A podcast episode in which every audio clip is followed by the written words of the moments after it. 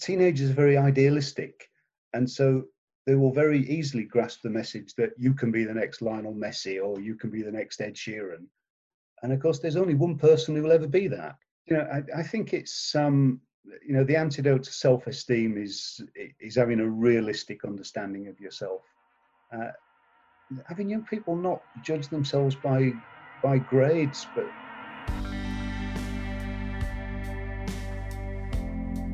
Hello, and welcome to another in our Human Givens Ask the Expert podcast series. I'm Julia Wellstead, and today I'm joined by Richard Brooke to discuss how to help teenagers flourish. Now, Richard is a lecturer in social work at the University of East Anglia, uh, and there he teaches a postgraduate module for qualified social workers on working with adolescents. He has over 20 years of experience of working with children and families, young offenders, adolescents with emotional and behavioural difficulties, and parents. Uh, Richard is also a practicing human givens therapist and he tutors the one day course working with troubled and troublesome teenagers for Human Givens College. Hello, Richard. Hi, Julia. Good afternoon. Hello. Thank you so much for joining us today. Um, I just thought we've got actually quite a lot of questions today. Uh, uh, let me just see, at least a dozen. Um, but I just thought we'd start. Perhaps you could uh, tell me a bit about how you came across the human givens approach and and how it kind of you, you incorporate it into your work. Yeah, sure. It, I mean, it must have been more than 15 years ago when I was working in uh, in social services uh, and was part of a, a multidisciplinary uh, therapeutic group uh, working with children and families who were subject to safeguarding uh, proceedings, and various professionals from different agencies uh, decided that we wanted to offer uh, some therapeutic services to families rather than just assessment and intervention. And it was one of the colleagues uh, in that group who uh, recommended that I went on a, a, course run by Joe Griffin, which was then, I think, called How to Do Effective Counselling. Ah, brilliant! Yes. I found it kind of life changing. It was you know, one of these courses that seemed to just kind of clarify a lot of thoughts that have been swimming around in the back of my mind for many years about uh, many things that are wrong with the current state of affairs in, in counselling and therapy, and just brought some really clear, usable ideas to light, uh, which, as he promised, were were able to influence my practice the very next day. And so went on and did the uh, the entire course and I found in so many different areas where I've worked since in youth offending services, in fostering teams, uh, in sort of community social work teams, there's always been a, a, place for, for human givens thinking and human givens practices, even when not practicing as a uh, as a straightforward therapist. Uh, so yeah, there are ideas that apply, I think, to wherever people are working with people. These ideas will, will help you to be more effective yes, it's a very it's a very sort of universal, overarching idea and framework from which to work, isn't it? Absolutely, yes. Yeah, yeah. So um, today, obviously, we're talking about um, the teenage years specifically, and the first question here is the transition period from childhood to adulthood comes with a whole slew of physical and emotional developmental changes, doesn't it? So, and of course, we've all been through that ourselves and know how excruciating that can be and how it has lows obviously and but also highs and sometimes you can swing from one feeling to the other very quickly. And uh, so the question here is how how can we support adolescents through this process? Oh boy start with the big questions then yeah let's Julia, just you? Let's uh, yeah, let's do that. Just answer the whole thing. do you know, I think part of the the answer to that question you've kind of uh, you've kind of hinted at by saying we've all been through it, and and I think firstly just remembering uh, what adolescence is like, uh, remembering that it is a transitional process, and actually understanding something about the nature of adolescence. It is such an all-encompassing transition.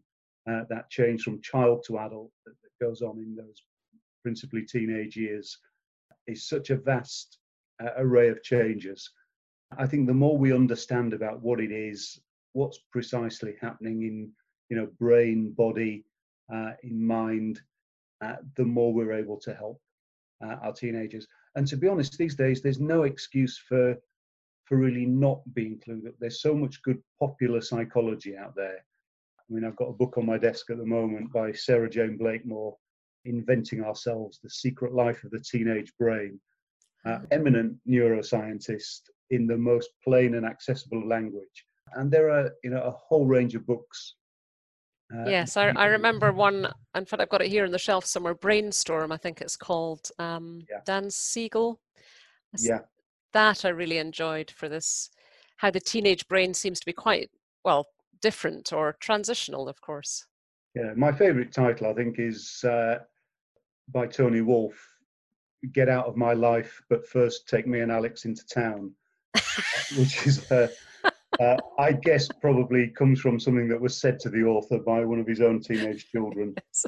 But it's a book that just explains in the most plain and, and readable of terms what's happening in in the teenage mind and body uh, yes. that might lie behind some of the, the behaviors that we find difficult or frustrating. So the first thing I think is just to understand some of that process so we can empathize and we avoid making those ridiculous statements like act your age and you know it's about time you grew up grow up uh, yes. if we understand exactly what we mean by that i think we'll be more effective and i think allied to that there's a need to help young people themselves to understand the process uh, i've worked with many teenagers who they've bewildered themselves by the things that they say and do and think and just helping teenagers to understand uh, what's going on in their own mind and body, the nature of this transition can be really kind of refreshing and uh, empowering for them. Yeah, uh, yeah. I'm I'm also thinking um, it's it's quite good to let them know that they do have that the highs and lows are are okay yeah. and are temporary. Um, the the lows, especially, obviously high, high. You know, when you're feeling good, that's fine but when yeah. you're feeling low that it is temporary because um, obviously the more serious side to this and we we did a, a podcast on this last week with uh, a mother whose teenage son went on to commit suicide and um, obviously for him the the the low phases the difficulties were just too much for him so it yeah. It's uh, it it's a natural process but sometimes it can just get too much yeah of course and I think we have to understand that for teenagers, some of the fairly common kind of difficulties they will encounter, they'll be encountering them for the first time in their life. And yeah. just to be able to give them some confidence that, you know, these things will pass and that this is all part of a transition uh, is really essential. So, yeah, help, help young people to understand themselves. Uh, yeah. Psychoeducation, I think, is the, uh, the kind of buzzword that, that goes with that. Yes, yes. I, I, mean, I mean, one other thing I'd add to that, I'm, I'm, talking a little bit about some of the the authors that have inspired my practice. Uh, I've run lots of parenting courses over the years, uh, and I think the authors who've inspired me most in that work are Adele Faber and Elaine Mazlish, uh, who've published a book called uh, How to Talk So Teens Will Listen, and Listen So Teens Will Talk. Uh, and their advice is to speak to the adults. Uh, you know, in any interaction with a teenager, there will be a child talking to you in very selfish, self absorbed, childish ways. And lurking behind it, there will be the voice of an adult, uh, be a, a, kind of glimmer of maturity and competence. And Faber and Mazlish very much want to encourage those of us working with teenagers to speak to the adult, to uh, look to the more developed uh, aspect of that personality, and to to treat that person with respect and to to expect a more kind of adult response. And often when we speak to the adult, it's the adult that speaks back to us. Uh, and we see a more kind of responsible, reasonable person in there that's beginning to emerge. Yeah. Oh, I really like that idea. And of course, that's pertinent throughout a child's life, really, as, uh, you know, speak to them as a, a sentient human being rather than uh, anything else. Yes, I like Absolutely. that. So uh, we're rapidly covering the, the, the, subsequent questions here, but I'll run through them anyway as people have asked them. Um, is there anything we can do to promote healthy teenage development? So I suppose, are there any specifics you would suggest? Yes, and actually that's an interesting question because the we in that question, I think, I, I don't know whether that question comes from a, a, parent or from a, a professional uh, working with teenagers? And I guess the answer might be subtly different depending on uh, which angle you're coming from. I, I, feel that if we're professionals working with teenagers, well, it's a big question. That there's so many different answers to it. But I, I was just thinking of uh, a time when I was putting together some some training for foster carers, and I wanted to get some authentic material that had the voice of a teenager in it about how, how adults respond to them. And the place I went to on the internet was a, an organization called the Pearson Awards.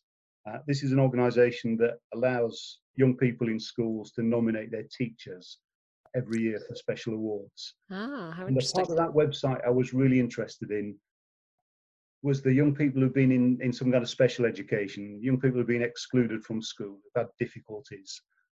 And I wanted to know what those young people said at a time in their life when they wanted to congratulate a teacher. And I found a real consistent pattern there. Young people saying, you know, Mr. Johnson was the teacher who believed in me when other people had given up. Uh, you know, Mrs. Jones was the teacher who who kind of didn't kind of overreact when I messed up, who gave me a second chance. And it's that aspect of an adult who can sort of see beyond the immediate problem to see the potential and kind of believe in a young person and convey to them that, that you believe in them. I think that's a, a really key uh, strength for adults, uh, for professionals working with with teenagers. Yeah. Uh, Lis- listening to them and respecting what they're saying, hearing what they're mm. saying. Yeah, and even when they're feeling quite despondent, being the one who'll say, "No, come on, I, I honestly believe you can overcome this," and uh, mm. you know, you know, we can we can pick things up even when you you've messed up. Uh, as parents, I I think you know just reflecting on the the long experience I've had of working with parents in various different contexts who are finding their teenagers difficult. You know, I think the most common piece of advice I've found myself giving to parents over the years is don't forget that you need to change as your children grow up. Often parents will tell me, you know, it all went wrong when they, they got into their teenage years. And I ask them, what did you change about your parenting as your as your children grew?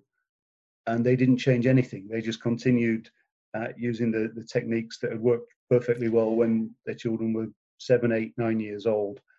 Um, and so just look at how you need to adapt your own style and you know, I think for all of us, I mean, this is a negative answer to your question. This is something that, that I think we absolutely shouldn't do. We shouldn't label young people, uh, and we shouldn't pathologize the difficulties they get into. I've worked with a great number of young people who've been really difficult to communicate with because they were very wedded to their diagnosis, very wedded to the label of dysfunction that someone else had attached to them. So once a young people, once a young person is labelled as having anger issues or having an anxiety disorder or a personality disorder, that can be yes, really embedded into their sense of identity. Because it's almost like they've been given something. Here's yeah. here's this rock to carry. Yeah, at a time in their life when the identity is really very ripe for for forming and uh, and solidifying, and so actually offering a young person the opportunity to get rid of that personality disorder or to move beyond that anger problem isn't often particularly appealing because it has become part of their identity. So I'd say for all of us, parents and professionals, be very careful with labels uh, because labels they can be convenient ways of, of kind of categorizing difficulties and problems. They can be very useful for for the adults, but for teenagers, I think they can be very harmful.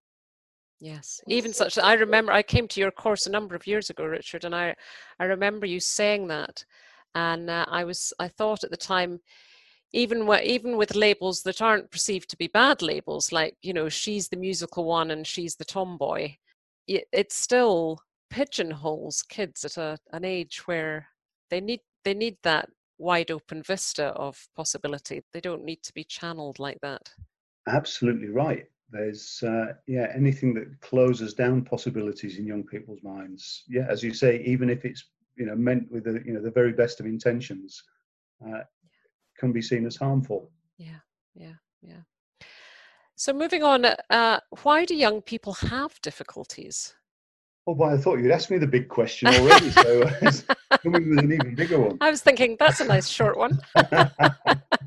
yeah, short but large.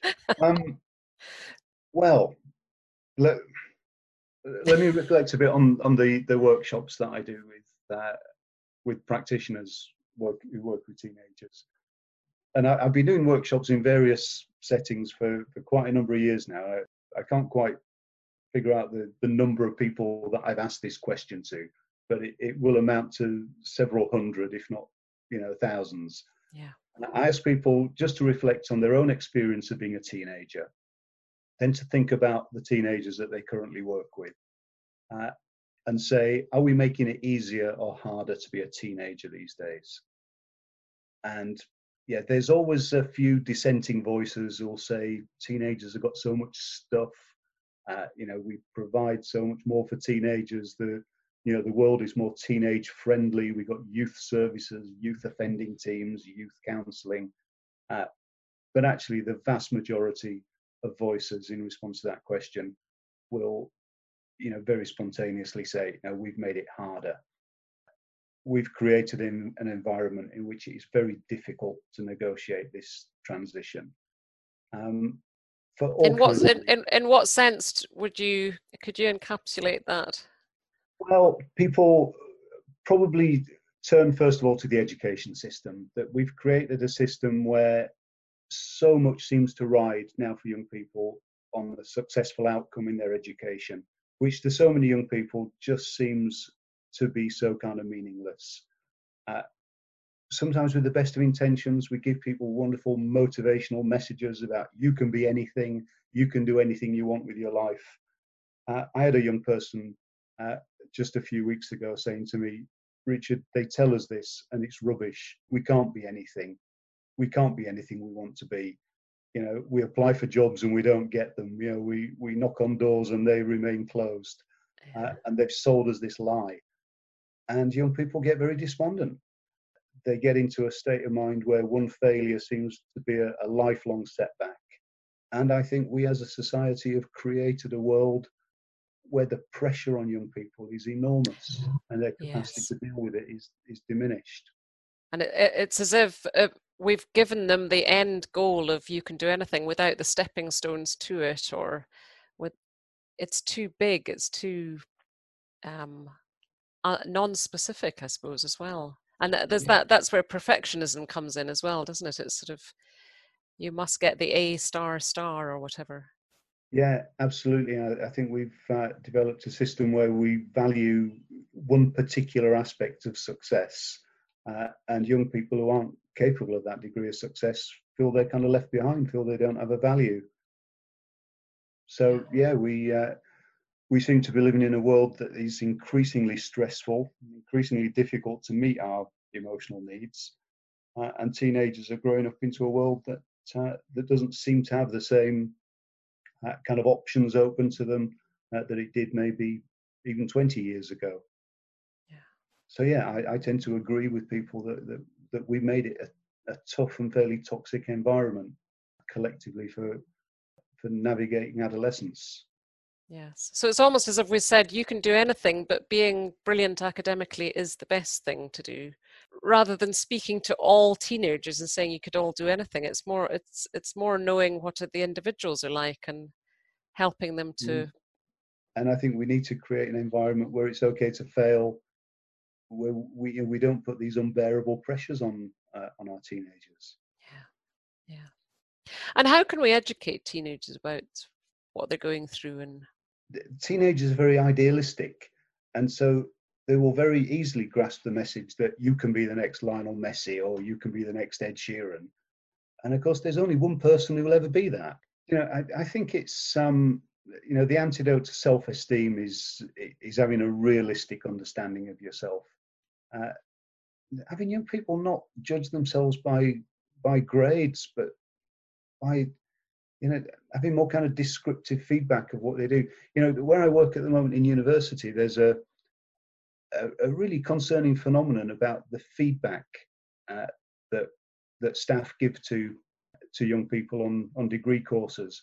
Typically, young people will they will access whatever system they need to access in order to know what grade they received for any work they've done. But if they have to make any effort to uh, to come into the office and pick up their written feedback, uh, there are envelopes just left lying around in pigeonholes. Uh, they don't they don't want their feedback. They don't want that kind of descriptive account of what they did and how they did it and how they achieved that grade. They're just focused on the grade. And, and that's that must be something that we've instigated then. I think we've instilled that in, in yes. young people that the grade is everything. The effort is almost immaterial and yeah, we scratch our heads in universities saying, how can we make our students actually be more interested in uh, in reading our feedback and knowing what we what we think about how they got to the the grade that we've given them. And have you come up with any answers for that? Well, only to to always make that feedback, you know, very descriptive, to uh, almost to enter into some kind of dialogue with the you know the writer of an essay or the you know producer of a piece of work you know allows them to to see that we've taken an interest in it rather than just to evaluate it yeah yeah yeah teenagers often see themselves as adults and often as kids as we've said before but when they're they, if they want to see themselves as adults and be treated that way how should we respond to that and i think this is sort of what you were saying about parents changing as their child grows. Yeah, yeah. and you know, speaking to the adult, uh, actually another one of my favourite authors is a guy called Thomas Phelan. Uh, and apologies, this is you know a bit of a classic text. Thomas Phelan uh, is probably more well known for, for his book One Two Three Magic. That's a guide to to sort of managing difficult behaviour in in small children. But he, he's written a book uh, about for parents particularly about about bringing up teenagers and in there, he has you know an, an absolutely classic piece of advice, which in all the parenting courses that I've run, is probably been the most well received piece of advice that, I, that I've passed on to people. Uh, he talks about there being four different stages of authority that you that you occupy with a in any kind of interaction with with a teenager. Uh, observer is the first. If you imagine a ladder with four rungs, uh, yeah. uh, the bottom rung is observer. And at that stage, you just watch with curiosity and interest, but you don't intervene. You're just interested in what your young people are saying, thinking, doing. Uh, the next stage is advisor. Uh, that's the stage where you very gently intervene, and it might be, you know, you might find it, you know, more helpful if you, you know, if you're in before midnight tonight.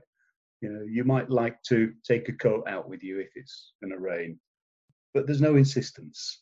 Uh, the third stage of the ladder is uh, is negotiator. That's when there's a problem that needs to be solved, and the parent insists that it must be, but they don't insist how. Yeah, your your room needs to be tidy by the weekend. How's that going to be achieved? Yes. And the, the final stage of the, the ladder, the, the top rung is director, where you say, look, this is going to happen. I'm taking the authority, you know, my way or the highway. And, you know, I'm in charge here. And the very simple and profound piece of advice that Thomas Phelan gives is that the older your children get, the lower down that ladder you have to spend most of your time. And actually, that's quite counterintuitive. Yes, isn't it? When teenagers are, are, are, causing problems, we tend to go in high. We go in at director. Uh, we go in with all guns blazing, telling them how things are going to be. And actually, that's not speaking to the adult. Uh, you know, speaking to the adult is is the approach that says, okay, I'm interested in how you're going about this. Let's see how this works. You might want a bit of advice. Actually, you want more than advice. You need me to to guide you quite strongly here. And ultimately, you might need some direction. Uh, but what we do when we we take that approach is we we kind of coach young people in adult ways of solving problems. Uh, we let them see our working out. Yes. you know, building to the uh, you know to the big advice slowly rather than just kind of springing it on them. Uh, yes, and allowing them volition and the, the the the chance and the space to to come to the right conclusions themselves. Yeah. And even to come to a conclusion that we wouldn't have thought of. You know, sometimes uh, yes. really surprise us by having a better idea. Uh, like I'll set fire to my bedroom rather than clean it. yeah, yeah that, that could happen. We wouldn't necessarily approve. Yes, but that's so interesting, isn't it? That uh, because I was sitting here, I've actually jotted down observer, advisor, negotiator, director, and I was sort of feeling like it went the other way to what you then you then said that you actually back off as they get older yeah. and become just an observer. Yes yes. and so we're just coaching young people to to think and solve problems in a in a more adult way uh, rather than taking the responsibility away from them. Yes that's that's very interesting yes now the harsher end of this is anxiety depression ocd self-harm addiction all of these sort of mental health difficulties which can and do impact teenagers. So, how can we spot the signs of a troubled teenager and, and how should we approach a teenager who we feel is troubled? Yeah, this is a, a really interesting question. And I mean, the answer is it's very difficult, I think, to spot the, uh, the signs of some kind of uh, psychiatric disorder. The standard answer, I guess, to a question like that is to look out for changes in mood and behavior and of course, in that adolescent phase, changes in mood and behavior are very frequent for perfectly good and innocent reasons. So I don't think we can get away with just saying, look for unusual, unexpected changes in behavior. Uh, and I really, you know, you can't give a flippant answer to to this question because this is the serious stuff you mentioned earlier. Uh, you know, young people who uh, who may have ended their lives in the the process of, of being depressed. So that you know there, there is no easy and flippant answer to this.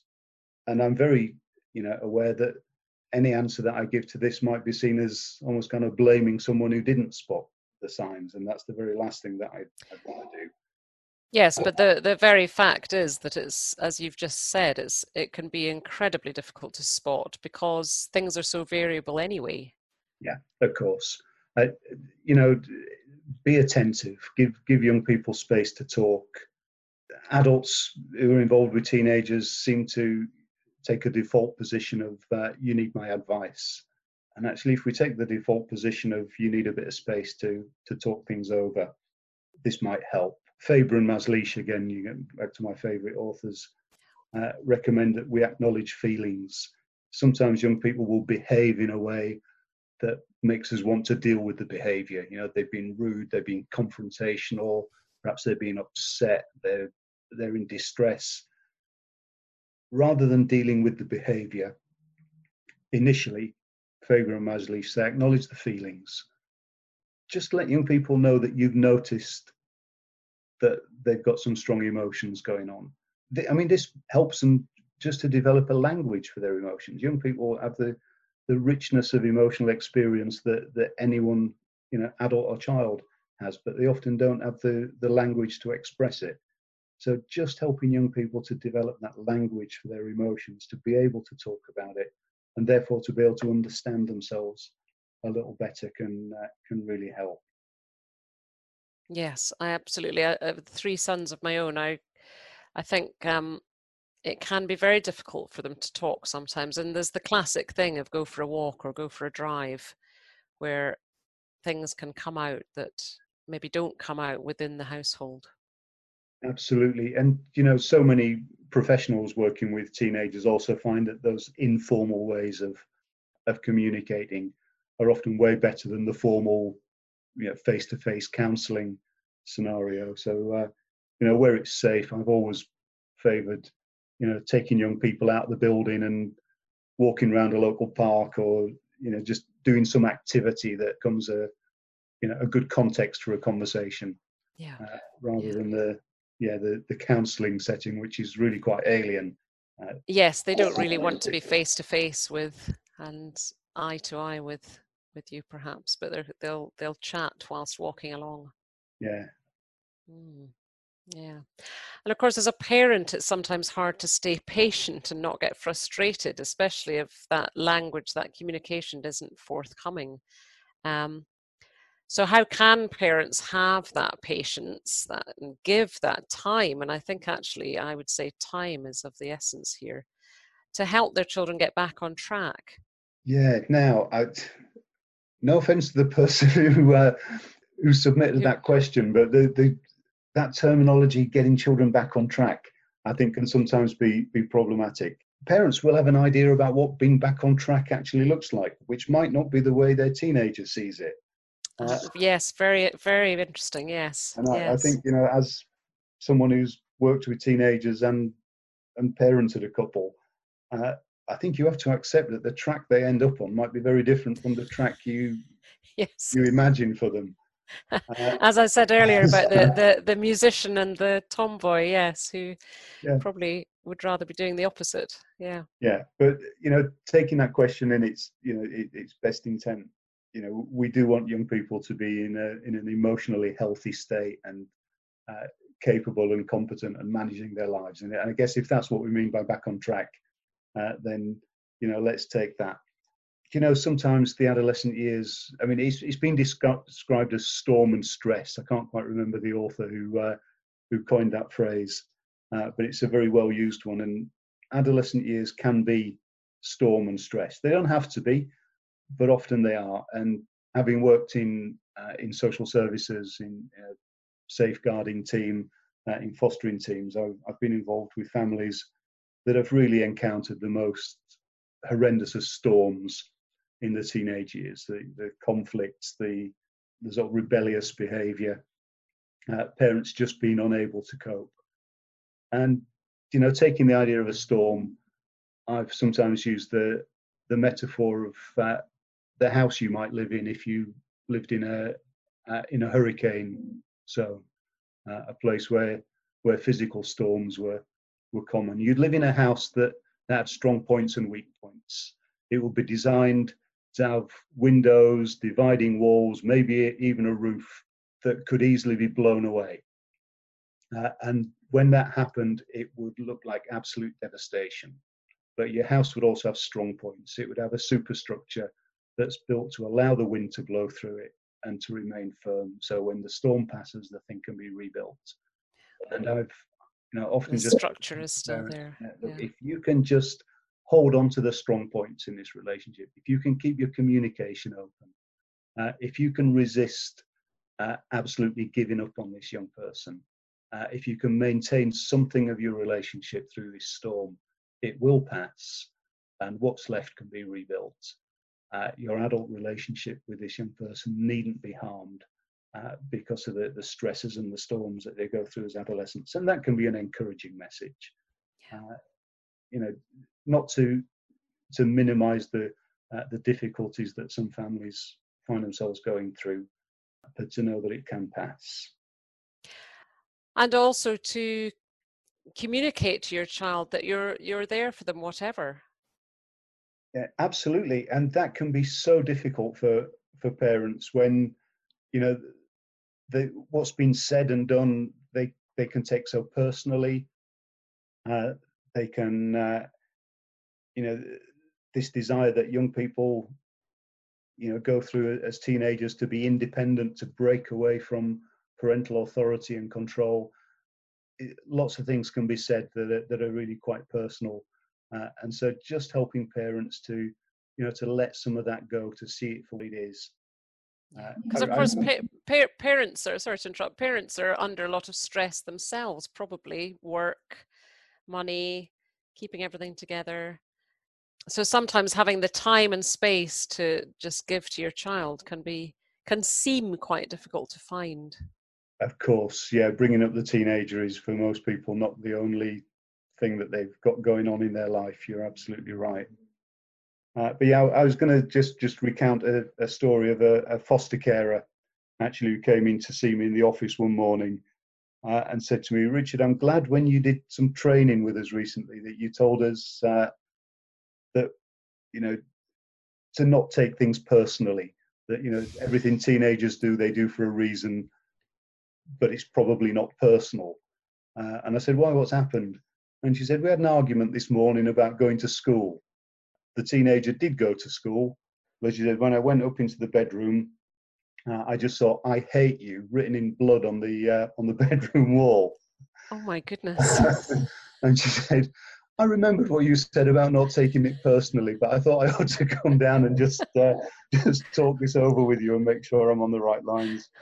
Um, that kind of thing is a challenge. Yeah. To to not take personally. But yes, you know, yes, give that person absolutely. credit, Being being uh, hated. Yes. yes So- that young person's bags were not packed when they got in from school, uh, and that storm was weathered.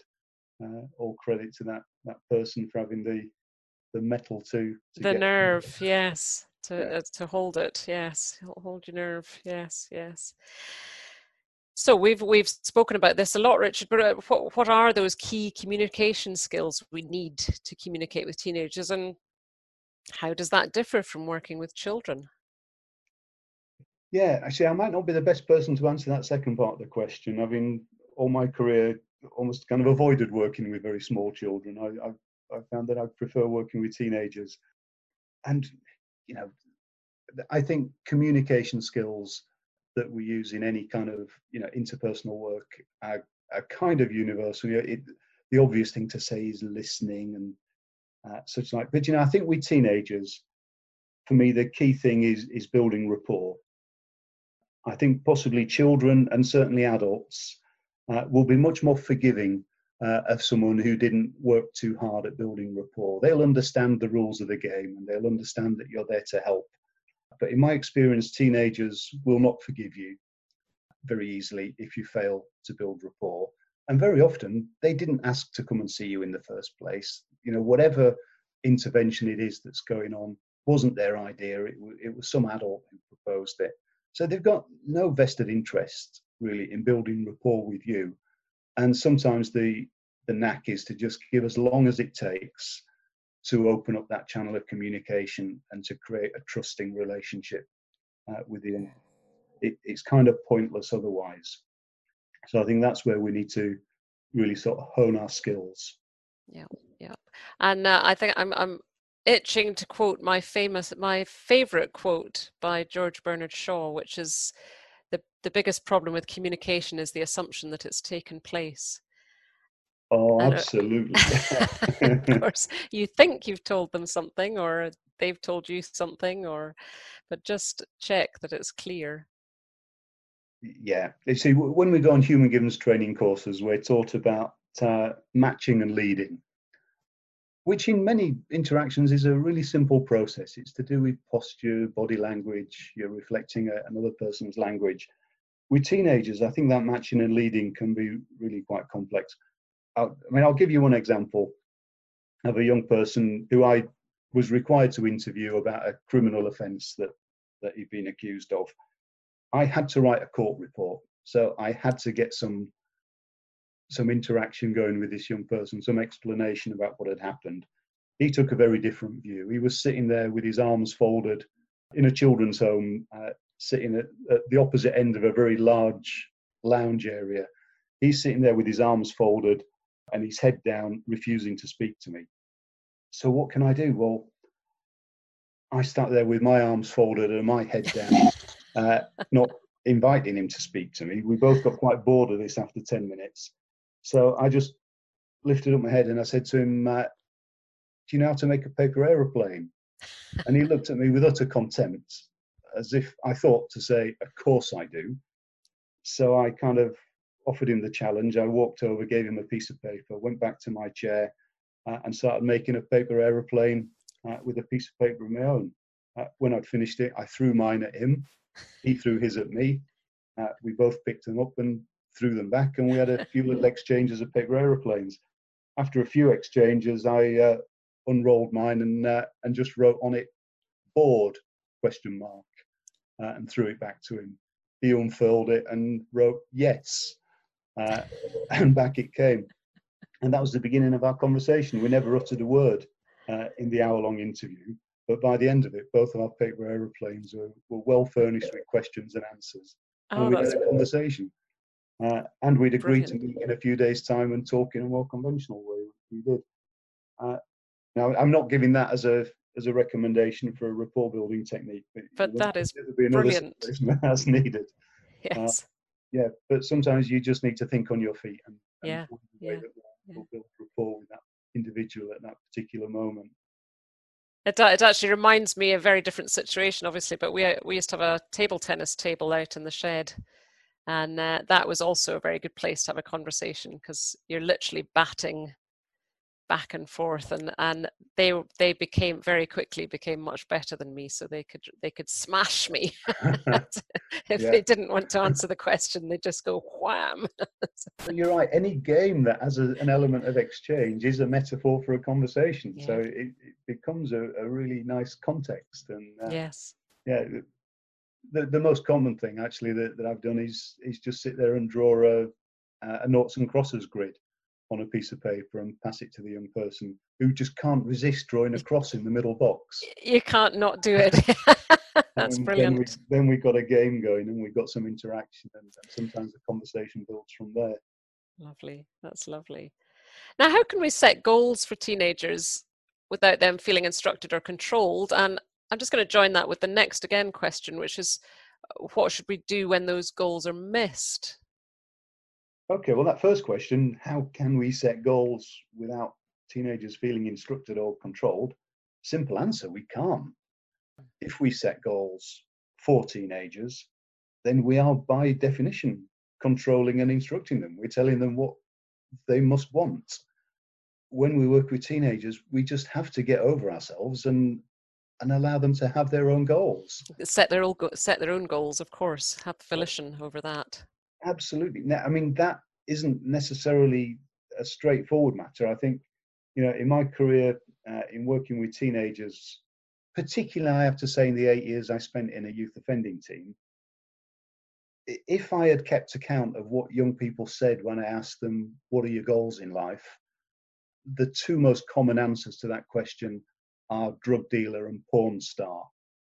Uh, right. Neither of which I could really consent to or, or, or put on the official youth or, justice board. or encourage yes. or, or, encourage young people to work towards.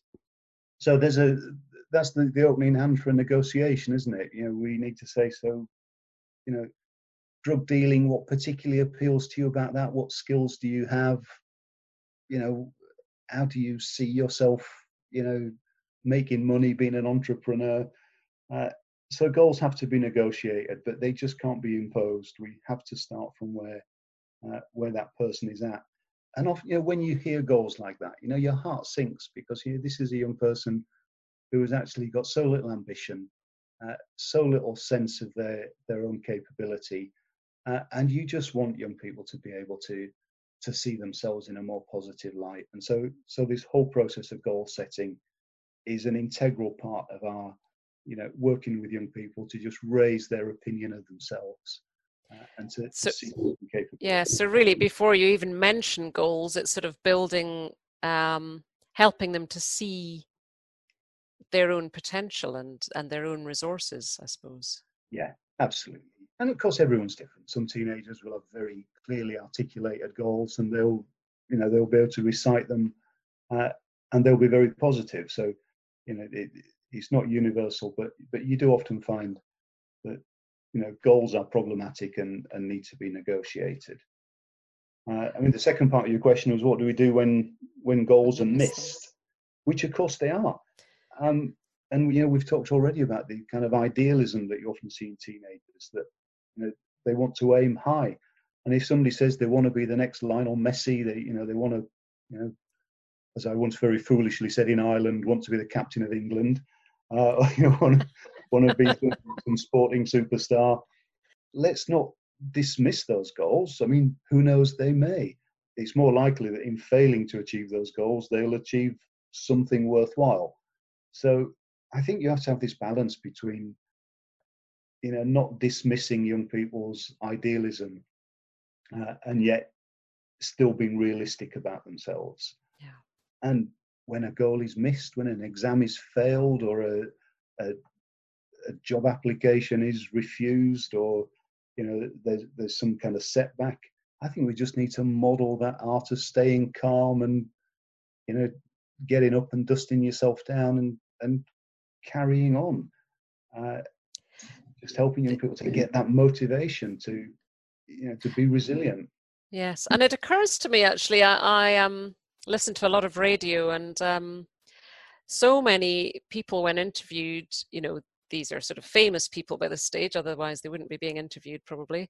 Uh, they say, Well, I set off to do this in life, but that didn't work out, or along that path I discovered this other thing, and uh, so you know they've had a zigzag start. For very very few people, is it just a straightforward route to stardom or fame or richness or whatever it is they're after. Um, yeah. there, there have always been some false starts. Of course, and I think personal stories of that sort are, are really helpful. Uh, during the time when I, I was working in a, a young people's a, a CAMHS service, a adolescent mental health service, uh, one of my senior colleagues confided in me one day that he'd been excluded from five schools uh, in his teenage years before going on to, you know, have a perfectly successful career. Uh, there we go. probably wish he'd never told me this because I used to use that story yes. quite often young people uh, that I worked with in the service. He, that, that, information probably went a little wider than uh, than he'd intended. But just being able to to point to you know real tangible examples of yes, uh, the the classic is Mr. Dyson made however many Hoovers that didn't work yeah. vacuums, I should say. Dyson Hoover, Hoover being another person. Hoover. Yes, that's right. Um, Mr. Hoover uh, never made the Dyson, did he? that's right. Uh, and uh, Mr. Fleming, who who uh, found antibiotic penicillin by complete accident. You know, there's lots of examples yeah. of. Yeah, um, and, and, these can and, be inspiring if they, they just told in the right way at the right time. You're absolutely right. Yeah, yeah yeah. So we were sort of alluded to how to help teenagers see their potential uh, but how can we also help teenagers who have uh, troubles to find a solution? And in my mind those two things actually also go together in that finding your potential can at least dim your tr- troubles send them out of focus. Yeah. I mean one of the things that i teach on my workshop is uh, is the art of descriptive praise which is again such a simple idea, but it's a little bit counterintuitive. You you'll often hear parents and teachers and, and others who work with with teenagers and with children telling them how great they are in in very vague terms. You know, that's fantastic. You know, you've got loads of potential. You're uh, you know, you're really gifted. The art is to convert that into a really clear description. So, you know, if I'm working with a young person in a, in a youth offending team, they turned up on time I'll give them that feedback and say, really pleased that you turned up on time today. You know, I wonder if you're starting to get a little more organized. So I'll give them the label. Maybe you're starting to get a little more organized, but I'll give them the reason, the description that, that says why I've uh, why I've used that word. And young people who find it hard to receive praise actually find it very difficult to dodge that kind of praise because they can't deny that they were there on time. If you've asked yes. them some difficult questions and they've give them a thoughtful answer, they can't deny that that's the case if you've pointed it out. But if you just say, no, you're really bright and insightful, they can deny that, you know, as long as you like. So, so giving them praise that they can't dodge uh, is, is one of the, the techniques that I found really helpful. Yes, very interesting. So specific and concrete and irrefutable. Absolutely, yeah yeah. And, and praise that you know it kind of becomes a mirror that young people can see themselves in and they'll say yeah i did do that. And even if it was entirely by accident even if this young person you know never intended to be on time they you know, they lost track of the time and, and were punctual by accident still tell them what they did and still give them credit for it in that descriptive way. Do you ever find uh, it just sort of makes me wonder do you ever find that uh, there's a sort of street cred element? So if you tell them wow you've come on time one one day they actually make a point of being late the next time because it's it's uncool to be on time. Is there a thing there? Oh they certainly can be and uh, i think with anything like that you've got to be so careful not to overdo the uh, the enthusiasm uh, in your praise. One of the another one of my favorite authors is um, is bill o'hanlon the solution focused therapist. Uh, he's written an article about working with reluctant clients, particularly with reluctant teenagers. Uh, and he says, I have a motto when working with uh, with people who didn't want to come and see me, which is never be the most motivated person in the room, uh, which nice. is an enormous challenge, isn't it? Yes. You'd be less motivated than the, the teenager who didn't want to come. Uh, but I think we sometimes make the mistake of thinking that our enthusiasm will be infectious.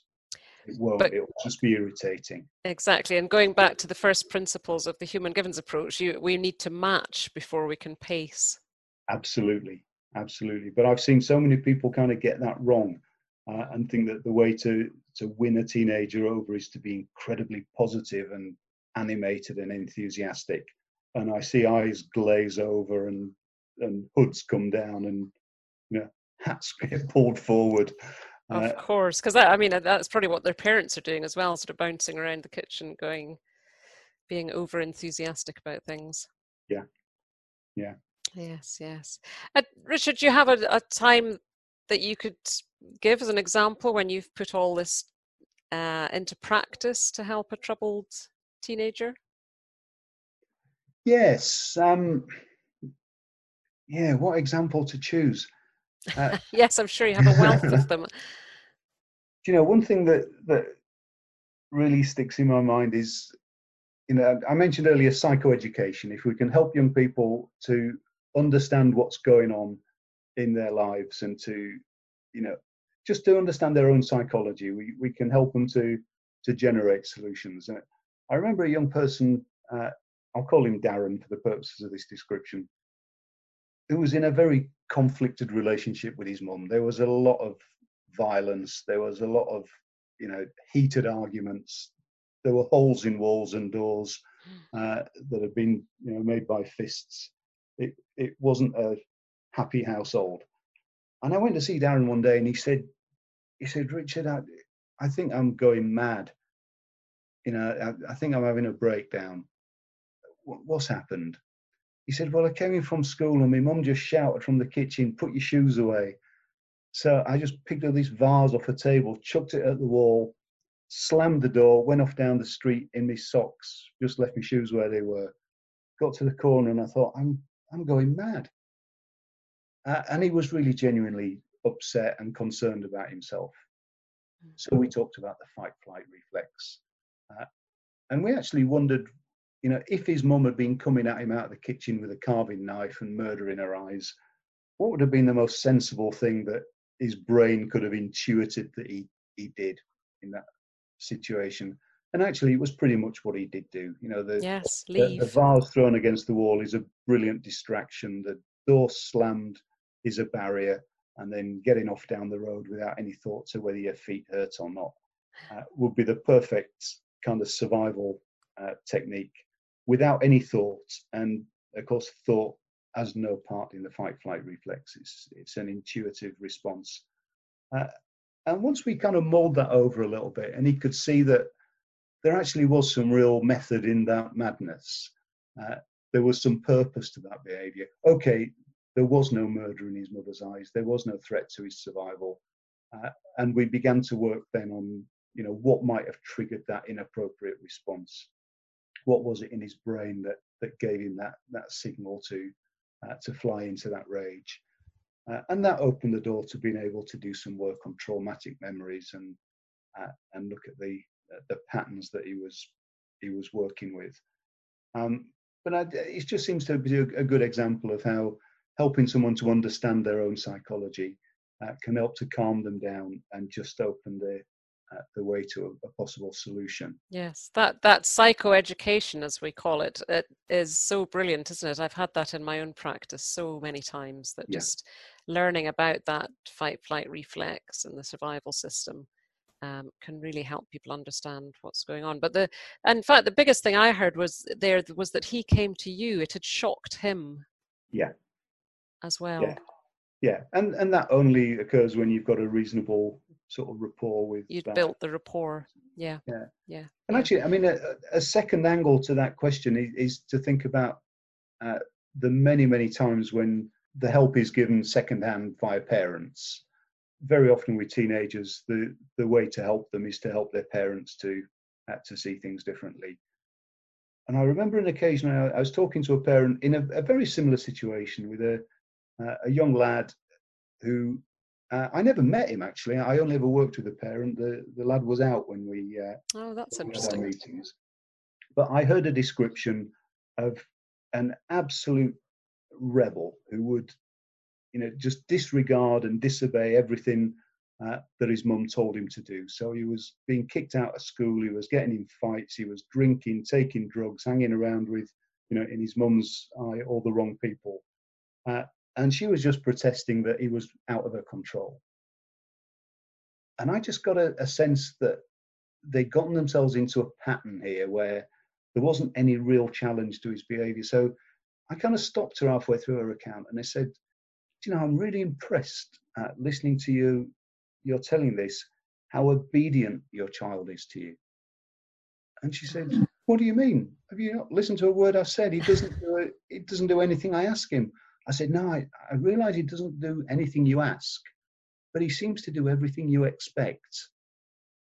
And she kind of went quiet at that and mulled it over. And she said, Really, do you think I'm somehow giving him permission? I said, It sounds like you might be. Uh, and so we just started to work on how she can speak to her child in a way that conveys better expectations. Because uh, it seemed that every time she tells him not to go and get drunk, what he hears is, I expect you to get drunk. When she tells him to not get thrown out of school, he hears, I expect you to get thrown out of school, and would do exactly that. Uh, and that was the turning point for that mum, just realizing that a subtle change in the way she she spoke to her son might have an impact on his behavior, and it did. And of course, that's a wonderful example of the reframe, which we also use very often in the human givens approach. Of, of course, yeah. And and and and once having seen that different way of looking at things, the mother that she could never unsee that again.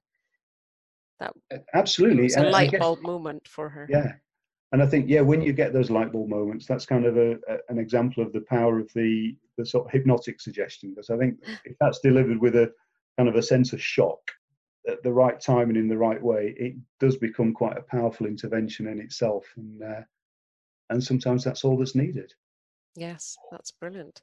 So, Richard, what I've been hearing this whole uh, time we've been chatting is that the human givens approach has really helped you in your work. Um, we've touched on it throughout and mentioned. Is there anything else you want to say about that? And you know, has it helped with different types of people, maybe antisocial behaviour, or anything we haven't covered in all these questions? Um, wow, yeah. Well, I mean, one thing that I, I guess in the last few years I, have been coming at this from a, a, more kind of academic perspective since I moved to to working in a university, and I'm aware that there's a massive body of research behind the idea of strength-based practice, particularly with teenagers. If you can view the teenagers you work with as not at risk but at promise, and you work with them in that kind of strengths-focused way, whether or not you're working from a, a, strictly human givens perspective, there's there's a great body of research that says that you know this is the most effective way uh, to help teenagers, not to focus on their uh, their deficits and difficulties, but to focus on their promise and their potential. And the human givens gives you a, a perfect framework for doing that. Uh, working with teenagers, it gives you some actual physical resources, the, the basic idea about human needs and uh, and the guidance systems that we have to, to meet those needs uh, can quite easily be written down on pieces of card and cut up and moved around and turned into something resembling a mixing desk with faders and goodness knows whatever.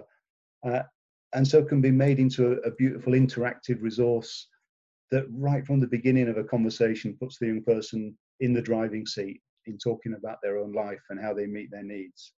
Uh, so it's a method that, that really, yeah, it lends itself to uh, to creative approaches which, which teenagers often need.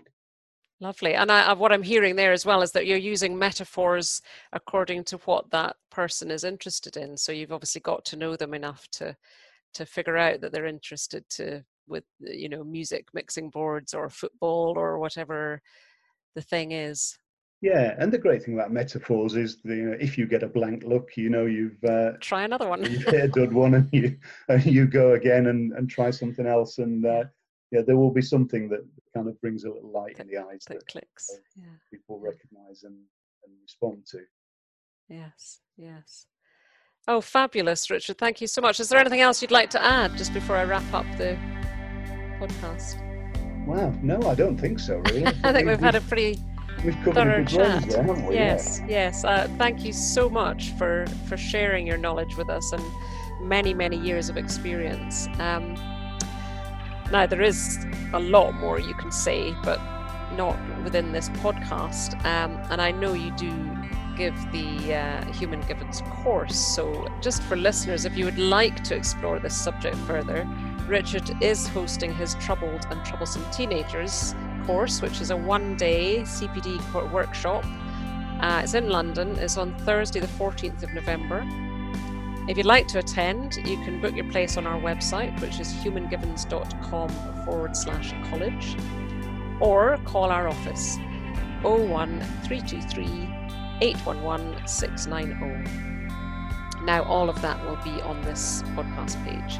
Um, I should say the workshop can also be held as an in house training. So if you're unable to make it uh, on that particular date, 14th of November, or in fact you feel that your team or business or university would benefit from the training course, please do get in touch with us. And as I said before, links for everything I've mentioned will be added to the podcast page. We really hope you found this podcast interesting and helpful. I certainly have. Thank you, Richard. And thank you to everybody for listening. I should also add, if you want to, you're very welcome to share it with anyone else who you think would benefit from listening to it. So until next time, bye for now.